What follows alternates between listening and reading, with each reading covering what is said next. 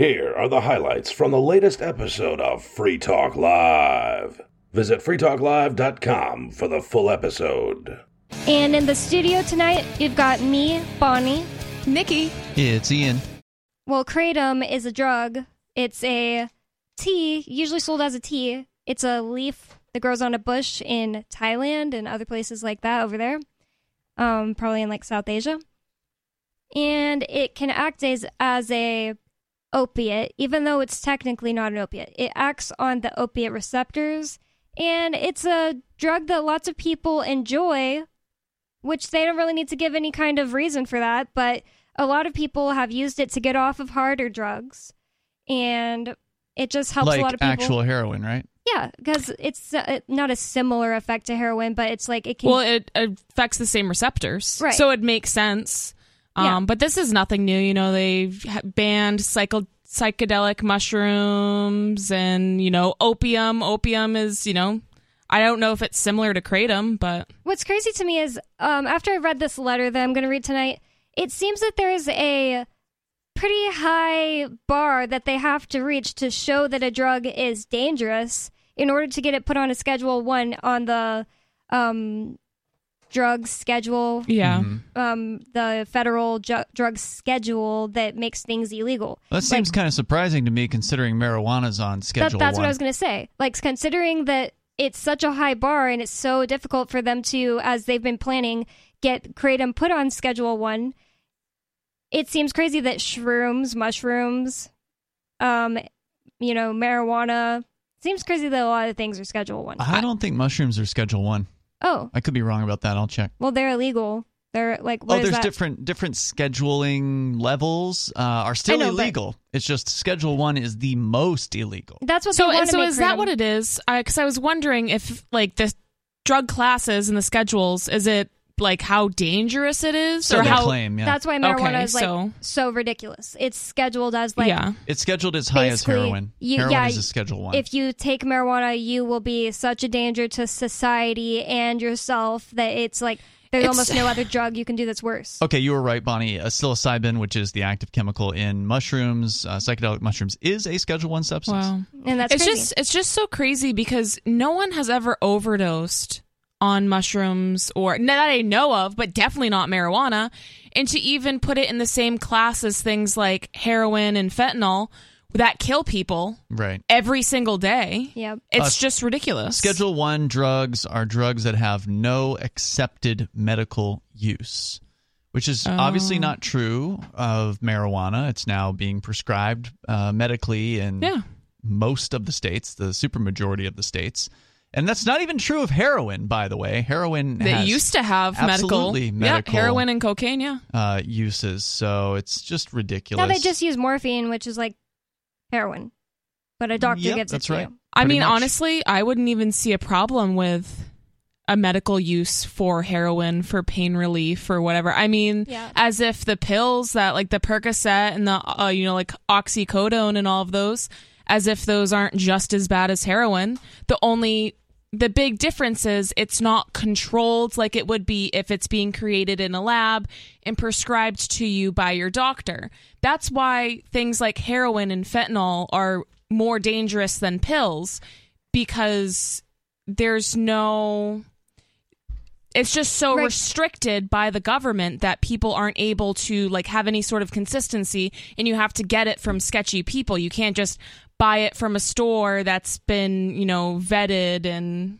And it's even know? worse when in places like New Hampshire, I know someone put in a bill to try to change this law. Actually, a lady that is our district, um, Jodi Newell, she put in a bill to try to change this law. But it's even harder when states make testing equipment illegal. So which is and that's ridiculous too because you'd think i mean because their whole argument is oh it's not safe people are dying that's like their big thing they Right. want they you know they're they're hiding under the guise of safety but if you really wanted people to be safe wouldn't you why It's- would you ever make testing equipment illegal that doesn't make any sense at all This is from the American Kratom Association, and it's just a open letter for immediate release.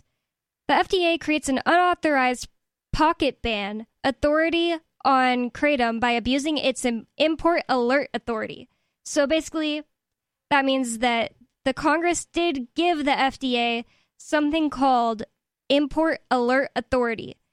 And I'm not sure what they're actually allowed to use it for, but the American Kratom Association believes that they're illegally using it against kratom. Hmm. And that just pisses me off. I wish I started growing a kratom tree last year. Do they grow up here? I know Um, it's like a me and someone Asian- I don't know if I should say we're looking to see if they could possibly grow up here. And Hmm. according to you know, I think we're like uh, scheduled, not scheduled, but like um, I forget what it's called, but we're area zone 6 Apparently, it Mm-hmm. can grow up here. zo- so like a climate zone, growing zone kind of Yep, thing. and apparently it can grow up here, which Huh. was shocking to me. Cool. Because if it grows All in right. Thailand, And they're kinda weird that trees, it not can- bushes. uh, more like a bush. I, I don't know if I said tree, Okay. but uh, you just use the leaves off of it and make um, tea. Hmm. And people also make like extracts out of it if you want to take it like in a pill or a gummy form. Are cocoa plants illegal to grow? as well? Probably. I mean, how right? how can you make the actual plant? I mean, I crazy, guess, but right? uh, pot Yeah, right. plants are Yeah. illegal. Oh, so, pokeberry. right? Or, uh, sorry, uh, gooseberries are illegal in New Hampshire. That's right. It's Why? crazy because um, I do you remember Ian? Wasn't it just that it's an invasive invasive species? I think so. oh, Yeah. you can't even make drugs out of it. No, it's just No. gooseberries. It's Oh. just they're just berries. they're just these Why? orange. yeah, that's sour, what I thought. But yeah, you never know. They look like little tomatoes. They kind of suck, but I just was shocked. Ian was like, "Wow, these are so good." He really liked them, They're okay. and uh, he was looking things up about them because neither of us had ever even heard of them, and we saw them at Market Basket, and They're we found weird. out they're legal to grow. Yeah. Huh. You liked them enough that you wanted to grow one. No, I was only interested in growing it because it was illegal. Oh, okay. that's, that's what made Just it the point, you know. Yeah. Yeah, well, I don't know if I'd want to grow a coca leaf plant, but I'd totally grow a kratom plant. They haven't made it illegal yet. Not yet. Basically, But this is about how they're trying to make it illegal without actually making it illegal. without actually right? going through the process they're supposed to. Yeah, because putting they've on drug tried schedule. three times, and th- three times they've been rejected. Right. I remember reporting on it years ago here on Free Talk Live where there whenever the FDA has one of these hearings or I think it was actually the DEA. I think they mention it in the report that you're going to get to here, but Yep, it says the DEA rejected the FDA's petition. the the DEA um, actually seemed to listen to input from people. Maybe there was maybe the kratom manufacturers were paying them on the back end. I don't know why, but but there's a lot of people that kratom has helped, and you kind of touched on this earlier that it's helped people break addictions, for instance. Uh, Depression, just pain. is it a depression thing too? I don't want to say who, but Nikki has told me about a person she knows that uses it just because he has major pain. Wow, and it's not major pain. Yeah, I color? just said major pain. Okay. It made me laugh.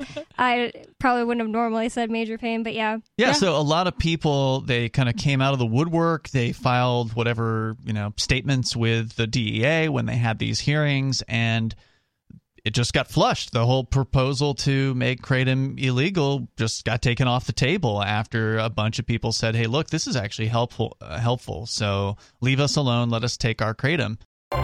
They basically do what they do to cryptocurrency to nootropics. They haven't actually gone through the processes to make it illegal. What's and, a um, nootropic? Sorry, I was saying a nootropic is it's a class of drugs such as racetams that, like piracetam, um, basically make your brain function better, and people use them.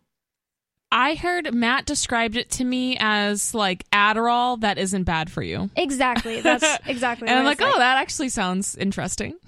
Yep. Um, but anytime the government goes after it, and they they do it with trying to put a fear into the market instead of actually like making it illegal the way they're supposed to. All that happens is that the best companies move out of America. Yeah, so- exactly. If you want to buy piracetam, you can buy it, but you won't get a certificate of authenticity. I forget exactly Yeah, what whatever. they call it. Yeah. And uh, well, this, those are important because it it's it proves that they've actually tested and it is 100% piracetam. Oh yeah. You'll have to buy it from some shady company. Hmm. And then it, you won't be able to get it into America because maybe the only really good companies are over in Europe. Well, and going back to the kratom, I think there are all like the like the negative marketing on or the negative advertisement whatever about kratom is kind of already starting to get out there because I've heard some people who, you know, are totally in support of things like methadone and Suboxone to like as a, you know, medically assisted treatment to try to keep people clean off of opiates people who support those kind of drugs were speaking out against kratom, saying, "Oh, Weird. it's really dangerous." Um, you know, I've seen It's just people. addictive. I mean, I don't. Th- I don't think but it's just like- dangerous. but like, So Just like is cra- sugar. coffee, you know what I mean? sugar. Like everything is addictive, and I think maybe people that are taking a lot of it. Mm-hmm. Maybe it could be different if somebody was taking, you know, an insane amount of it. we did have a guy call in saying that he was really addicted to Yeah. it because, because he was, taking a crazy amount. yeah, yeah and dosing he on didn't it die. all day long, heavily dosing. But you on can't really overdose on it, right? You know, it's not like heroin or fentanyl where I don't, don't know, know. that you can't. I honestly just don't know. But this guy was taking like a hundred times more than I take, Yeah. and he didn't overdose or die. So Yeah. it's pretty crazy. I just I just think it could be really helpful for a lot of people to use as like medically assisted treatment to keep them clean off of street drugs, um, you know, opiates and stuff like that.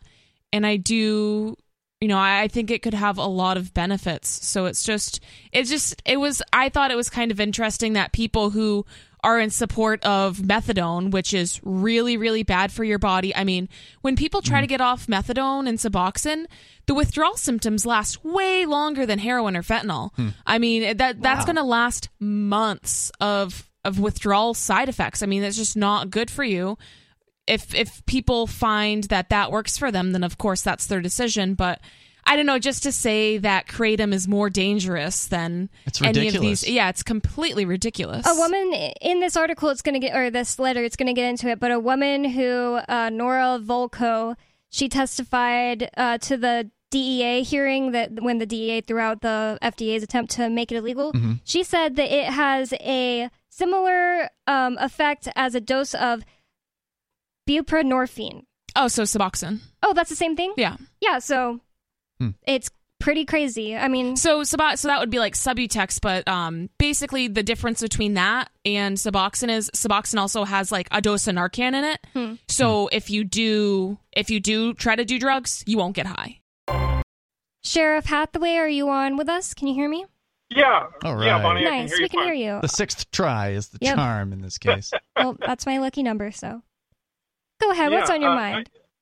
Yeah, I want to talk a little bit about a conversation that Ian and Mark and Aria were having last night about these the FBI intercepting American conversations thousands of times without even a, a FISA court order. And I Mhm. think it was Aria suggested, well, why do they even go to the trouble of asking FISA if they're just going to do it illegally anyway? And they they actually do it illegally all the time. And there is a facility um, it's called the uh, Special Operations Division Fusion Center for the Department of Justice. It's just south of the Dulles Airport in uh, Chantilly, Virginia. And I've worked there before. And what they do is they have what they call light side and dark side operations. The light side is legal intercepts, and the dark side, NSA and CIA are in the same building, and they have an interface. They have DEA and FBI agents that are an interface between the light side and the dark side. And as a DEA supervisor, a member of DEA management out in the field, what they would do is they would send me a classified document that says, um, this information has been intercepted without a court order. You have to do what they call parallel construction. And if you want to look up what I'm talking about at the same time, just look up uh, Special Operations Division, Chantilly, Virginia. There's a good outline of what they do on a website called Wikimapia. Wikimapia, and they do what they call parallel construction. Yep. We would get we would get instructions from the Special Operations Division that this information is not to be included in any reports. You're Mhm. not to tell any prosecutors about it. What you have to do, we're telling you that this activity is going on at this house, and you have to go independently corroborate it, create your own probable cause Oh, I and see. they would call it yeah and, and they would call it a pointer system and and so this disingenuous practice is called parallel construction so they would actually have NSA and CIA in the same building with Department of Justice agents like FBI and DEA and they would actually put a classified cover sheet on on the intercepts and send it out to the field in the appropriate geographic area like I was in Arizona. They'd send it to me and they would say destroy this document unless you had a, a, classified facility, what they call a SCIF, to, to retain the document. Uh, but do not include it in any reports. Just use it to create your own case on that person. So they're already doing this anyway. What Aria was asking last night, if you recall that conversation, Ian. Mm-hmm. Yeah, I remember uh, Edward Snowden, I think, revealed a lot of this 10 years ago uh, where the NSA was doing all kinds of spying, and it was suggested back then that they were handing this data over to the other policing agencies with a sort of a wink and a nod and saying, "Hey, uh, you might want to investigate this person, but Sounds you have to too. you have to do it legally, otherwise you won't be because you can't use the illegally gathered data in court." So essentially, it's a way to uh, for them to tip off their buddies about who's doing what, and then they have to somehow scrounge together a warrant to tap the phone or whatever to to do it through the the legal means. That's clearly Yeah. a violation of due process of the Fourth Amendment. Like, if it wasn't collected legally, this information, then you're just being surveilled. You know, broadly, illegally. Just what is it? Just your text messages. or whatever. Yeah, and well, you know, NSA doesn't have an enforcement arm, so in order to get people, the guys with guns and handcuffs, to throw you in a cage, they have to contact people who have access to the courts and the prison system. So they contact FBI and DEA. And th- another term for this is they call it walling it off. Hmm. W A L L, wall off the information. The information came from a illegal intercept, at least illegal for law enforcement purposes. But under the Patriot Act and that whole post 9 11 period, they came up with the idea that everybody should cooperate and share information. So that's how this developed. And it is actually a formal mechanism where there are DEA and FBI agents that have uh, classified clearances that actually work every day with NSA, and then they bring the information over uh, to what they call the light side operations, and they pass it to field operatives, Wow. telling them, do not under any circumstances uh, document where this came from. Um, because you know, under discovery rules, as you know, Ian, you're you're entitled to discovery of everything in the case against you that the prosecution has. But this will never be included in discovery, Wow. um, and it is to intentionally designed that way. Another thing you were talking about yesterday is how the feds distri- distribute child porn. And mm-hmm. it is true, like there's two categories of undercover operation with the feds. There's the traditional undercover where you you produce money and then the target gives you the illegal item. But then there's what they call reverse undercover. Yeah. And I've been a lot of part of a lot of these operations. That's where the government sells the cocaine and then the person brings the money. The government sells the machine gun and then the person brings the money. In this case, it's exactly true. I've seen them do it.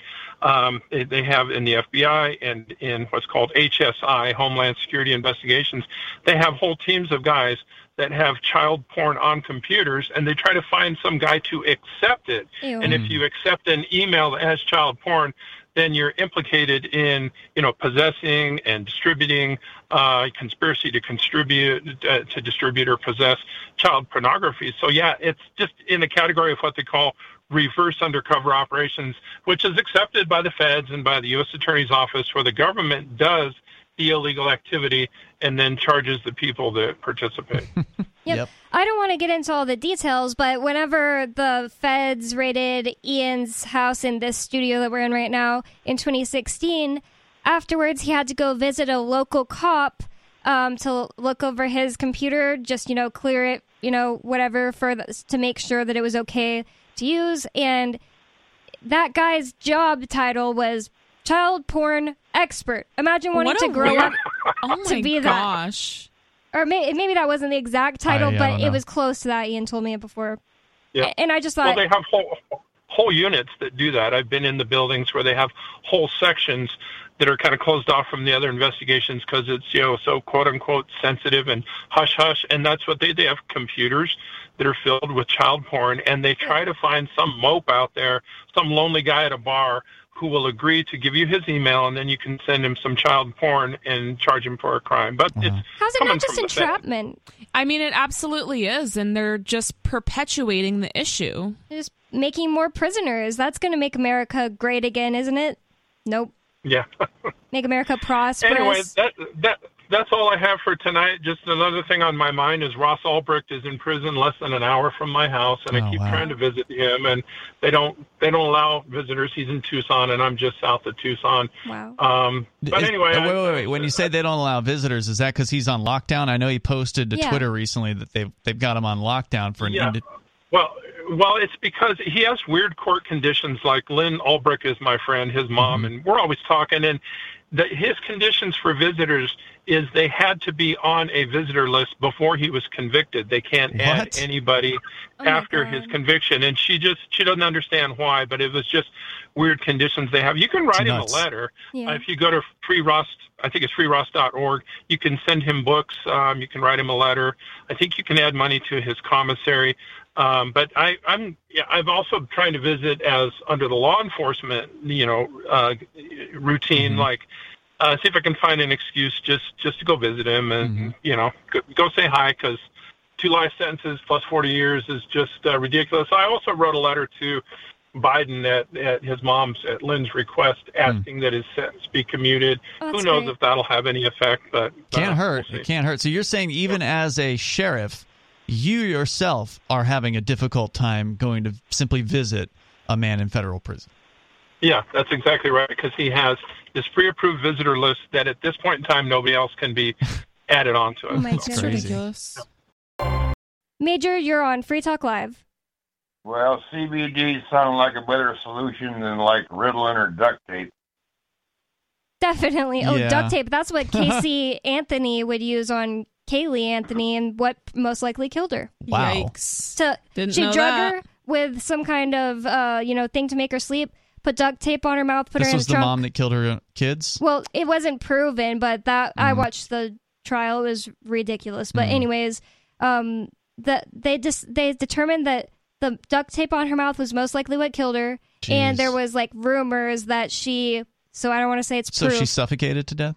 Uh, she was so decomposed when they found her that it was impossible to tell the exact cause of death, but Wow. it was likely that it was that she suffocated to death with um that on her mouth. And there was like you know rumors or whatever people had come forward to say that she would put duct tape and drug the kid, put her in the trunk, so that way she could go spend the night at her boyfriend's house without having to like pay an, a Jeez. babysitter.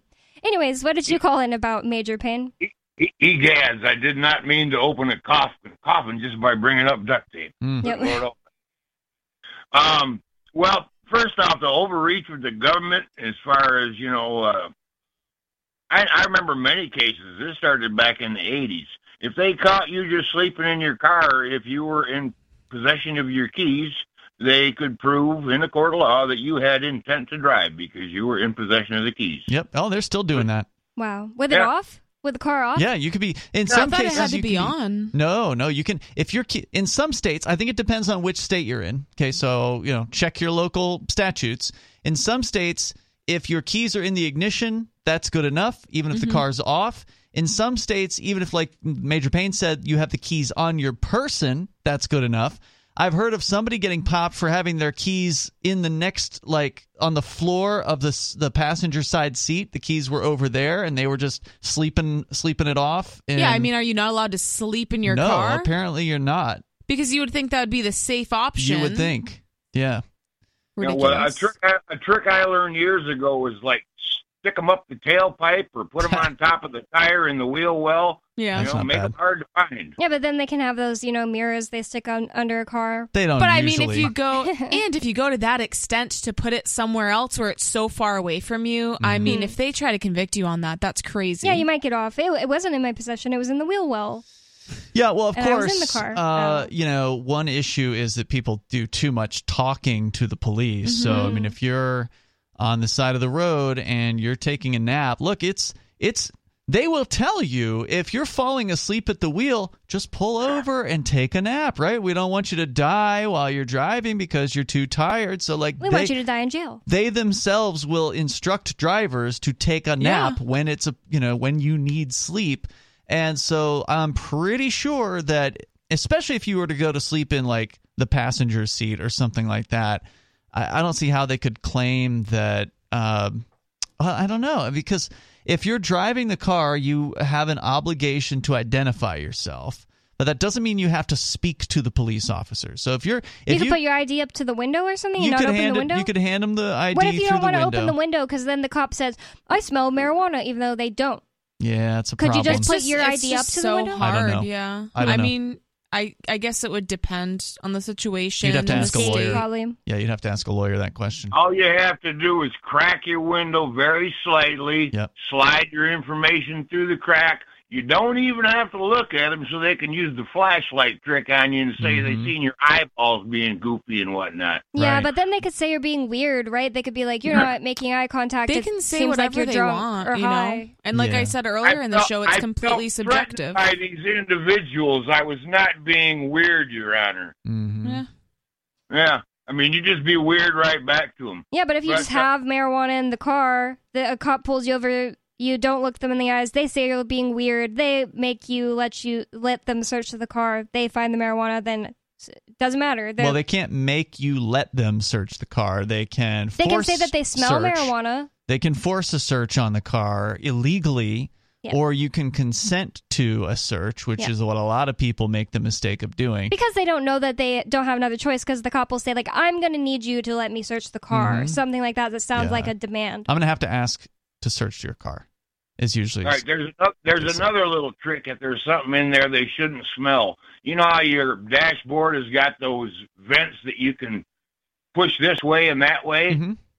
Well, what you do is you shut everything off, but the one that's blowing out the window, you kick the one that fogs your, you know, defogs your side window, Yeah. and you kick that right towards the cop with the blower on full blast.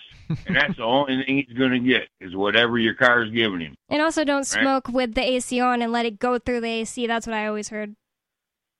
Don't smoke hmm. weed. I mean, with you know. Well, AC. yeah, because it gets trapped in the filter. Yep, and then you're blowing the AC at the cop trying to Yeah, use Major not a Payne's idea. trick, and you're blowing marijuana smell at them. You got to think about this stuff. well, before you what do is it. Ghost dope, Major? Since you said that was the topic of your call call today. All right, yeah, and uh, this takes me to another just quickie because this is a cat I met when I was hemmed up by the feds for a short period out west. He was actually parked in his own driveway. Him and his old lady'd been drinking, and she got all crazy on him and went off the handle. Mhm. So he went out the driveway and got in his truck. And this is Montana in the middle of the winter, right? Mhm. So, but he's in his own driveway. Well, he starts the truck and just sits there and warms it up. And uh, just about the time he's fixing to shut it off and try to lay down and go to sleep, the cops come up and uh, do what they do. Caller, you're on Free Talk Live. I uh, okay. I have a question. Um, I'm looking to plan a wedding, and I'm wondering if you guys have any advice. Oh, I Well, mean, Nikki's in the midst of this as we speak. Yeah. yeah. What do you want to know? Um, well, we're just trying to figure out. Okay, because we're doing it. Her family's in California. My family's in New Hampshire. Okay. So we're gonna do it. We're gonna do it in California. Um, but we I, we're not sure how many people we should invite, how we should plan this. If I, I don't know, I'm just all overwhelmed by this. And I I, I actually uh, called earlier to see if I could I should move to New York, and I did. And now we're getting married. Wait, wait. You oh, moved to I know York? who you are. Uh, you called and asked if you should go meet the libertarian girl that you knew from New Yeah. York. That's awesome. Correct. And and didn't Yeah. I tell you you should? No, you t- you told me I shouldn't. No, was it- Oh, wow, Bonnie. I thought it was Aria that told you you shouldn't, and I said you should go for it. Oh, yeah. Well, I did, and we're getting married. Either way, Wow, well, Wow. congratulations, Okay, first but- of all. I take full credit. But wait, you moved to New York or you're in New Hampshire? I'm confused. I- I'm in New York. My family's from New Hampshire. I grew up there. Oh, okay, I was got it. actually in Hawaii. Got it. Okay. Okay. And so you're going to have the wedding in California where her family lives. Correct, and my daughter's there. Well, congratulations. That's a, a great, you know, I hadn't thought about that call in a while, but I used to ask for relationship advice Yep. calls, Mhm. and it's a great, uh, you know, recap, I guess. I'm Another that- Bonnie success story. Yeah, I remember mean, that call. Amazing. Yeah, I remember that. Good, uh, good to hear that it worked out for you, dude. So, uh, Nikki, I mean, what kind of advice Yeah, do you have? I have mean, so you're wondering about how many people you should invite. This sounds pretty obvious, but it's something that I overlooked. The more people you invite, the more expensive it is. I mean, my number one Yeah. cost was absolutely food. Like I'm probably spending around five to six thousand dollars on food alone for him? Hmm. Whoa. because I invited 200 people. Mhm. Um, and it, I mean, it just depends. Like it's it's your wedding, so you have to think about who you really want to be there. If you have like a cousin that's a drunken mess and might destroy the whole thing, like maybe don't invite them. right. Um, Oh, we're sense. doing a dry wedding. okay, Okay. that's that's a good idea as Probably well because Keeps the alcohol. price down. Yeah, alcohol can also be like if you get a, a, bar- a bartender and do an open bar. I mean, that can be That's going to cause problems with uh, certain relatives. Yeah, absolutely. So, um, Oh, yeah, the more, I mean, if you want to be more cost effective, definitely do like just immediate family, really close friends, as few people as possible. But if you want to have a party where like everybody's celebrating with you and money isn't as much of an issue, I mean, you can invite as many people as you want, but I guess the venue's going to matter, right? Yeah. Do, do you already have that picked out? Uh, we kind of do, but like it's just like uh, w- I want to please her family, so I think we're gonna. wh- What are we looking for? Like a Chinese thing? A church or something, a temple or something. No, we're not doing a church. We're like it's more about the banquet than the actual ceremony. yeah, yeah, the reception. Yeah, and I mean, like, is, uh, when you say Chinese, is a like a th- Chinese theme, or is it going to happen at an actual Chinese banquet hall or something? Well, her family is Chinese. Okay, so they probably know people. Yeah, they may know where the best place for you to do your uh, reception. Another bit of advice uh, I could give you that would probably be do it in the helpful is um, different venues. Like the venue I booked, nothing was included. It was just like you have a space to do this. So literally every single thing of planning from tables to chairs to like decorations, every single thing, I food, everything. I had to figure out and you know bring it all together, and it was actually really really stressful. And it was there were so many things like that I overlooked. So if you book a vet like some venues, it will all be roped into the price, so you don't have to worry about like tables, chairs. Usually they'll have you bring your own decorations, but stuff like that isn't mm-hmm. really you know as big of a deal. Some venues also provide food um, you know, beverages, things like that. So if you're not really looking to have to get, you know, really, really involved in planning everything and, you know, like remembering everything that you're going to need, I would recommend finding a venue that does all of that for you. Sounds like a good investment. Like it'll pay It's for not an itself. investment. No, I mean, I mean, instead of It's a being party. like, I'm gonna do. Yeah. No, I mean, it will save you money if you pay someone else it to could. do it. Could Yeah. So, um, you know, don't and it, it's hard to say, um, because when you plan it all yourself, you can like cheap out on stuff Mm-hmm. and like kind of Hmm. really, you know, find deals and and whatever, and you can absolutely do things the cheapest way possible if you plan it yourself. Right. If you But just hire like- somebody, then or if you just hire a venue and say do all this for me, you're just gonna you're. but gonna it's also like, how much is your time worth?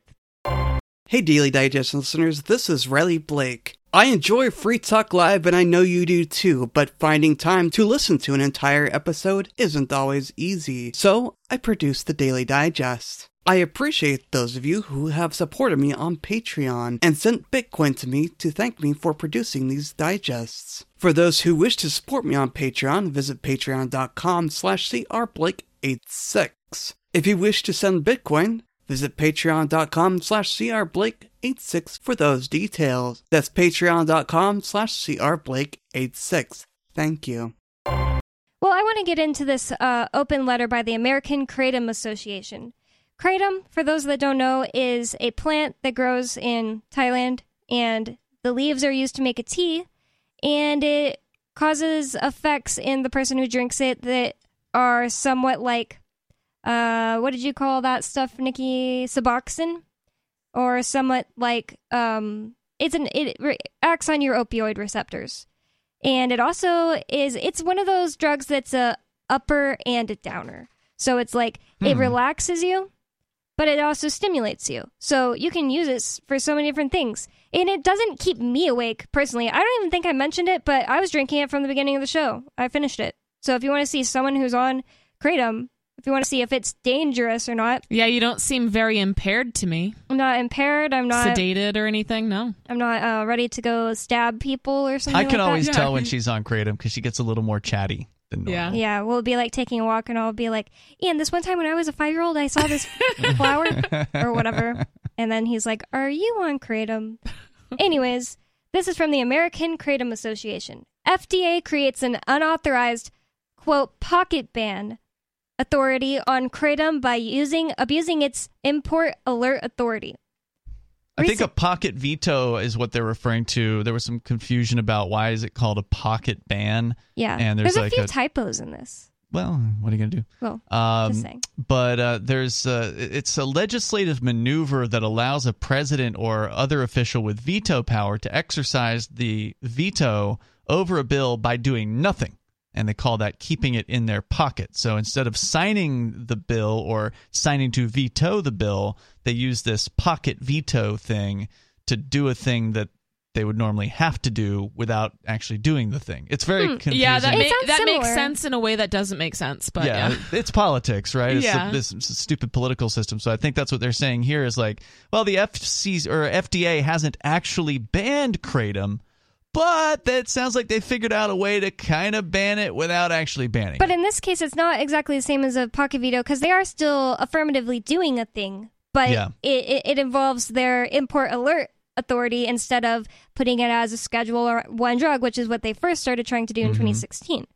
Um, so it says recent action by the U.S. Food and Drug Administration (FDA) to initiate a seizure action on kratom products manufactured and marketed by Botanic Tonics, which I guess is a company Mm-hmm. based on serious safety concerns by the FDA is directly contradicted by a substantial body of current evidence and data on the safety and addiction profile of kratom. It's just such BS because they, as if the uh, the um the FDA cares about whether things are addictive or safe, because they are constantly giving people medications that are addictive and that are not safe. Unsafe, yeah. So for them to claim that like this is why people can't have access to kratom is just absolutely ridiculous. So here's the story on what they're referring to. I don't know if they get into it in this press release. It's a fairly lengthy press release, but uh, the Botanic Tonics, I looked it up here, and the story came out just about three weeks ago. Uh, Tulsa, Oklahoma federal authorities seized more than $3 million worth of products containing kratom, according to the U.S. Oh Attorney's God. Office in northern Oklahoma. The marshals, U.S. Marshals, along with the FDA's investigators, seized more than 250,000 units of dietary supplements.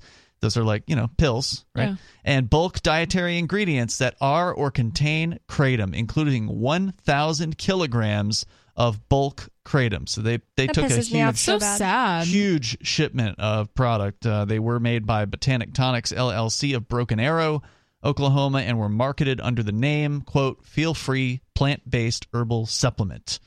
Did anyone die? Did anyone take their uh, supplements and report that something terrible happened to them or that their it. relative died from taking it? I really doubt it as you well. know, like I've seen people have withdrawal symptoms from taking kratom, but like we kind of mentioned in the beginning of the show, these people are taking like a hundred times what like the average user is taking and yeah, I'm sure there's like recommended dosages on the packaging. Yep. So I think the people that are having these withdrawal symptoms are taking an exuberant amount and, And that's just an addictive personality exactly. like you can't They're gonna find something.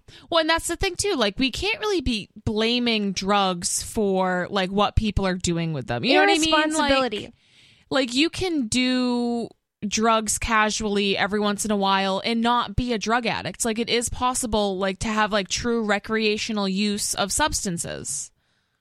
And I mean, if just addiction profile is good enough for them, we have Alu Axelman of LibertyBlock.com. Is that right, or is it the Liberty Block? It's it's libertyblock.com. Cool. Okay, I got it right. I've I finally practiced this enough. I think I've uh, I, I'm pretty uh, knowledgeable about LibertyBlock.com. I've I've got it Nice. down now. I got it right just now, but Yeah. then I asked and ruined it. Okay, Alu, what's on your mind? It on only your took me like a hundred calls. Bonnie, all are you doing first care tonight? Yeah, I just wanted to because Arya asked for the day off, and I was just like, you know, the last couple times I did first chair, I didn't really like it. I just want to try it again and see if I like it. I like it more today. I thought this was your first time. I was going to congratulate you, but I guess it's not. For it Forget was like 2021 It's been a last while. time, so Yeah. Okay. So anyway, I, I wanted to comment on a show two nights ago with Mark the Statist and Ian and Bonnie, I believe, were the three hosts. Oh yeah, it was a tough He- show. he- it's a it was show. really disappointing that right after I finally write a book titled Taxation is Theft, Mark changes it to Taxation is totally fine and consensual and in line with the uh, social contract. Yeah. it was ridiculous. Um, those So that I, I want to, you guys, Bonnie and Ian, I think explained pretty well, and I think Peakless Mountaineer explained very well why it is that. But I want to, I guess, use a slightly different analogy to explain why Mark's ideas are totally bogus here.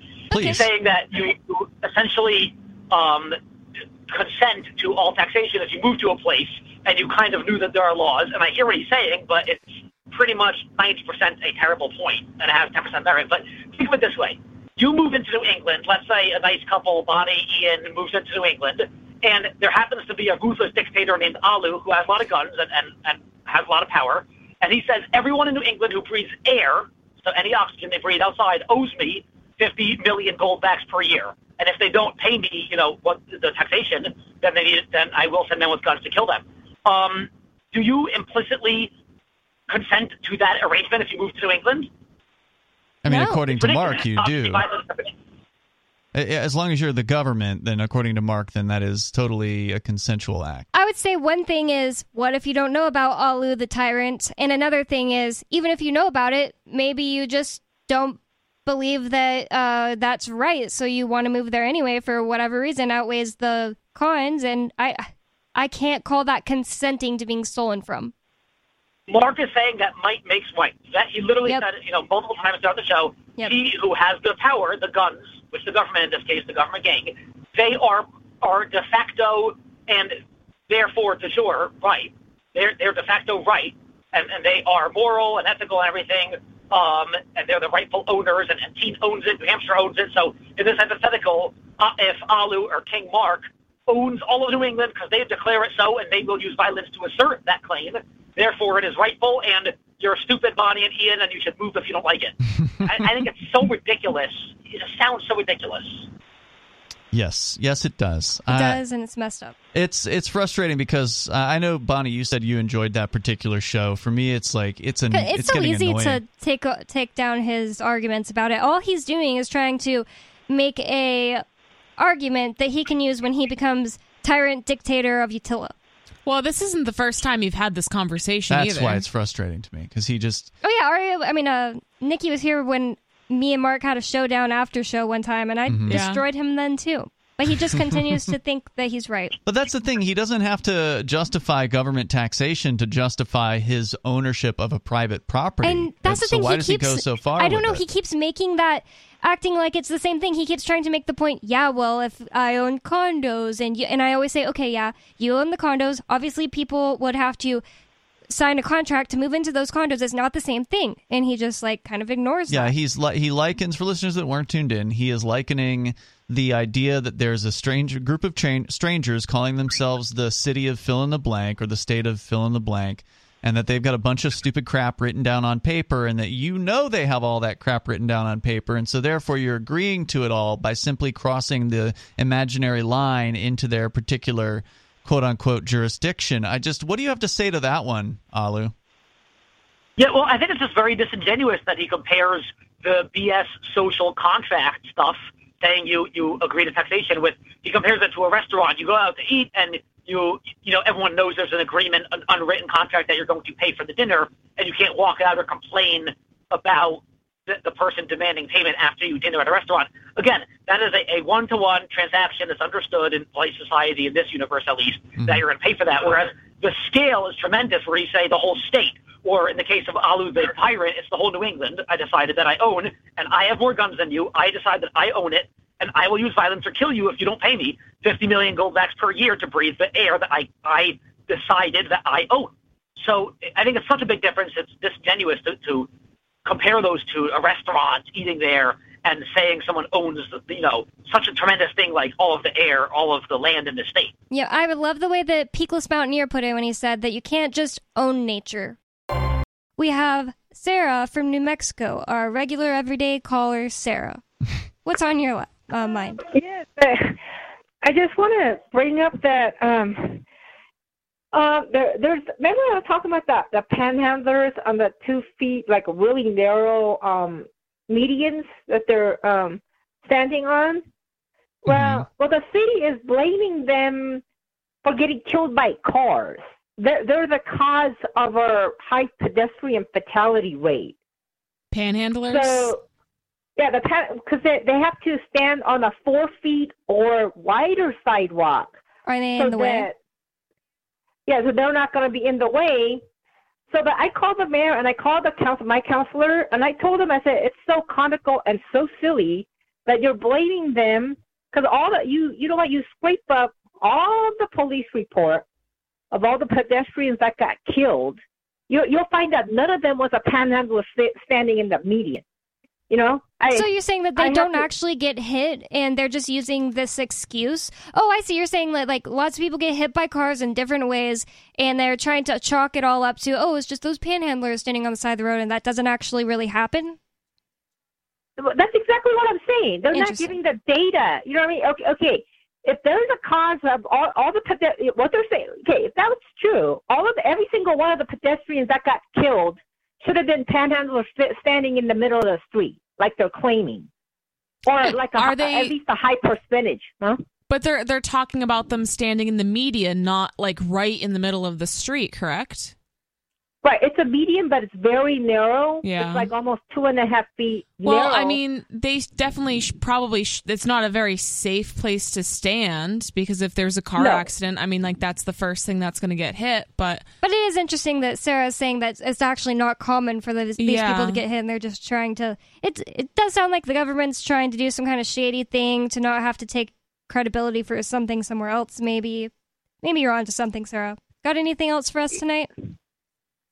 Well, I just want to say they, they want to take away from like four cars running a red light on the left turn, turn lane. I have to wait like a whole minute for them to run the red light, and then when I stepped out, there was a, a car turning behind me that wanted to hit me. I was sandwiched from all the uh, four cars running a yellow red light and the uh, left turn lane, and the cars wanted to turn as soon as they were done and try to get me out of the way. You know what? There's a real reason why we have like 17 people pedestrian killed this year so far. So it sounds You like know you were trying to run out on a yellow light into the intersection. No, they were no the left. There were four cars running a red light on the left-hand turn, so that Hmm. I had the walk signal. I had to wait four cars to run the red light before I could step out. And then the I thought right you said it was a lane was yellow red light. No, oh, oh, oh, you know, I, I meant no. That, You okay, did I use had the Maybe word she yellow. went, meant to say or went to say yellow and then corrected herself and said red. Okay, well, I want to continue on with this um, letter from the American Kratom Association just for a little bit because I think that there's some really interesting parts in here about Okay. how dumb it is that the FB- FDA isn't just giving calling it quits. Like, oh, okay, so actually kratom is fine. Maybe we should stop going after it. Like, people are being paid with tax dollars to continue to go after a drug that the experts already say is fine. the biggest thing that we need to remember is it has nothing to do with like whether kratom is safe or not and it has everything to do with the fact that this is going to be a direct competitor with all of their other star meds that they Yep. love using and getting people addicted to like this is just competition for the FDA and that's why they don't want kratom to like that's why they're doing all of this. Yep, they're the ones that approve Percocets or whatever, Yeah. things like that. So, of course, they don't want to, they, they're trying to get rid of some competition.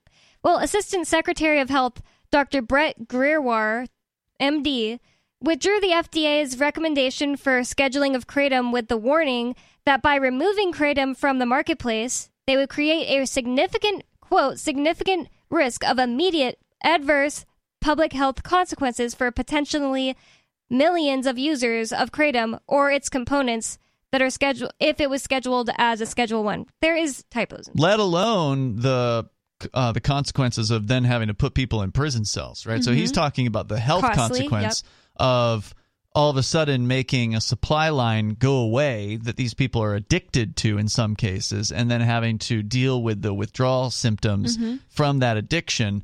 Uh, that's the problem number one. Problem number two would be obviously some of them would continue to acquire supply in the black market, and then they put themselves at risk uh, at risk for an arrest. says the FDA used the same serious safety concerns they're doing now with this um, thing against botanics. Let me go back. What was it? Mhm. Botanic tonics. Yeah, they seized three million dollars of their their kratom. The FDA used these same serious safety concerns cited in the current litigation in three separate failed attempts to have kratom classified as a Schedule 1 substance. First one was October 13th, 2016, when the Drug Enforcement Administration rejected the FDA petition for scheduling as lacking sufficient evidence required by the CSA, the um, Controlled Substance Act. Mm. Act. August 16th, 2018, Assistant Secretary of Health at the U.S. Department of Health and Human Services, Dr. Brett Giroir, withdrew the FDA's second petition for scheduling it, calling it disappointingly poor evidence and data and an overall failure to consider the public health, because he's the one that said there will be adverse immediate consequences if you make this illegal. And then the last one was December 1st, 2021, the UN Commission on Narcotic Drugs, um, which is also the UNC&D, accepted the report from the Expert Committee on Drug Dependence comprised of 12 international experts on substance abuse and addiction who unanimously concluded that there was insufficient evidence to schedule kratom interna- internationally. Hmm. So the UN has declined to do anything about it. Yep. Okay. But the FDA is still pushing forward.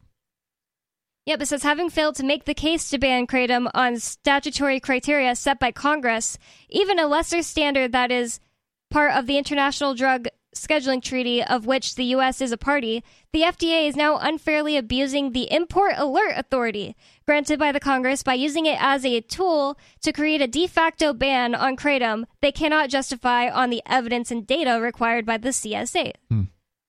It was never the intent of the Congress for the FDA to use the Import Alert Authority as a self styled pocket ban on any product, including kratom. Well, this just goes to show that it doesn't matter what the intent of Congress was, that government bureaucrats will interpret the statutes to mean whatever they want it to mean, just like we've seen with the attack on cryptocurrency, of course, where Yep. one bureaucracy says it's a security, another one says it's a commodity, another one says it's money.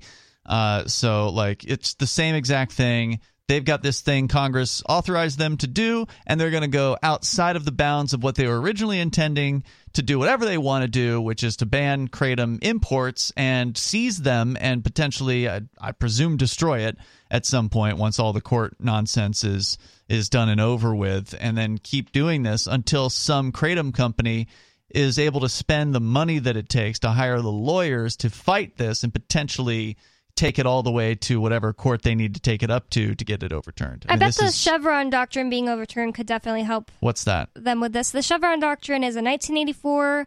Uh, well, it, it was determined by the courts that Chevron won in 1984, and it created a precedent that basically, if there's any ambiguity in the law, unelected bureaucrats who are part of these uh, alphabet agencies like the FDA, Mhm. if if there's any ambiguity in the law, these regulatory agencies like the FDA, the FBI, they get to basically decide if they are, um, you know, they get to make up these regulations themselves. We're moving on to a story that Nikki brought in tonight. Yeah, so this one is from Science Daily. It's called Lucid Dying Patients Recall Death Experiences During CPR. Um, detection of rhythmic brain waves suggestive of near death experiences. So, one in five people who survive CPR resuscitation um, after cardiac arrest may describe lucid experiences of death that occurred while they were in were seemingly unconscious and on the brink of death. I've never heard it called lucid death, and that's a very apt description, actually. Yeah, it is because you're still, I mean, you'd think you're still kind of in that limbo state because maybe this person is, you know, technically, you know, like medically dead. Yep. But th- there is, like, we already know there's so much, like, the DMT that's being released. Like, there's so many functions still going on in the body. I mean, it's not just like instantly you're dead, everything turns off. Yep. There's still a lot of, even, um, like, based on like MRI scans and stuff, there's a lot going on in the brain specifically, Hmm. like right after death. So, Led by researchers at NYU Grossman School of Medicine and elsewhere, the study involved 567 men and women whose hearts stopped beating while hospitalized and who received CPR between May um, May 2017 and March 2020 in the United States and the United Kingdom. Despite immediate treatment, fewer than 10% recovered sufficiently to be discharged from the hospital which is pretty common, unfortunately. Survivors reported having unique lucid experiences, including a perception of separation from the body, so outer out of body experience, observing events without pain or distress, and a meaningful evaluation of life, including of their actions, interactions, and thoughts uh, towards others.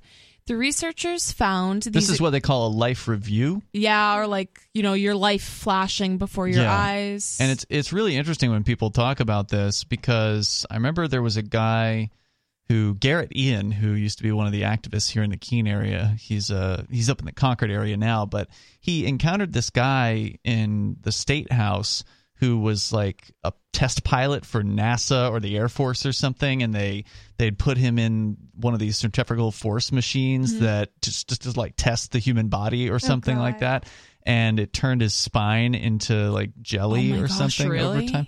I, I, I'm, you know, that's the best I can recall this Yeah. this particular story, and I guess he had a brush with, uh, with death in this whole process of having his spine worked on, and uh, he had one of these life reviews. And the interesting thing about it, and he's not the only one who's said this, is that when you have the life review, you actually experience your actions from the perspective of the other person. wow, that's Meaning that- interesting. Meaning that if you were a jerk to somebody and you that person felt bad about the interaction that you experienced or that that person had with you, you would feel how that person felt in that circumstance. So- Another interesting thing with these life reviews is often there's another entity there that's talking to you about it. Hmm.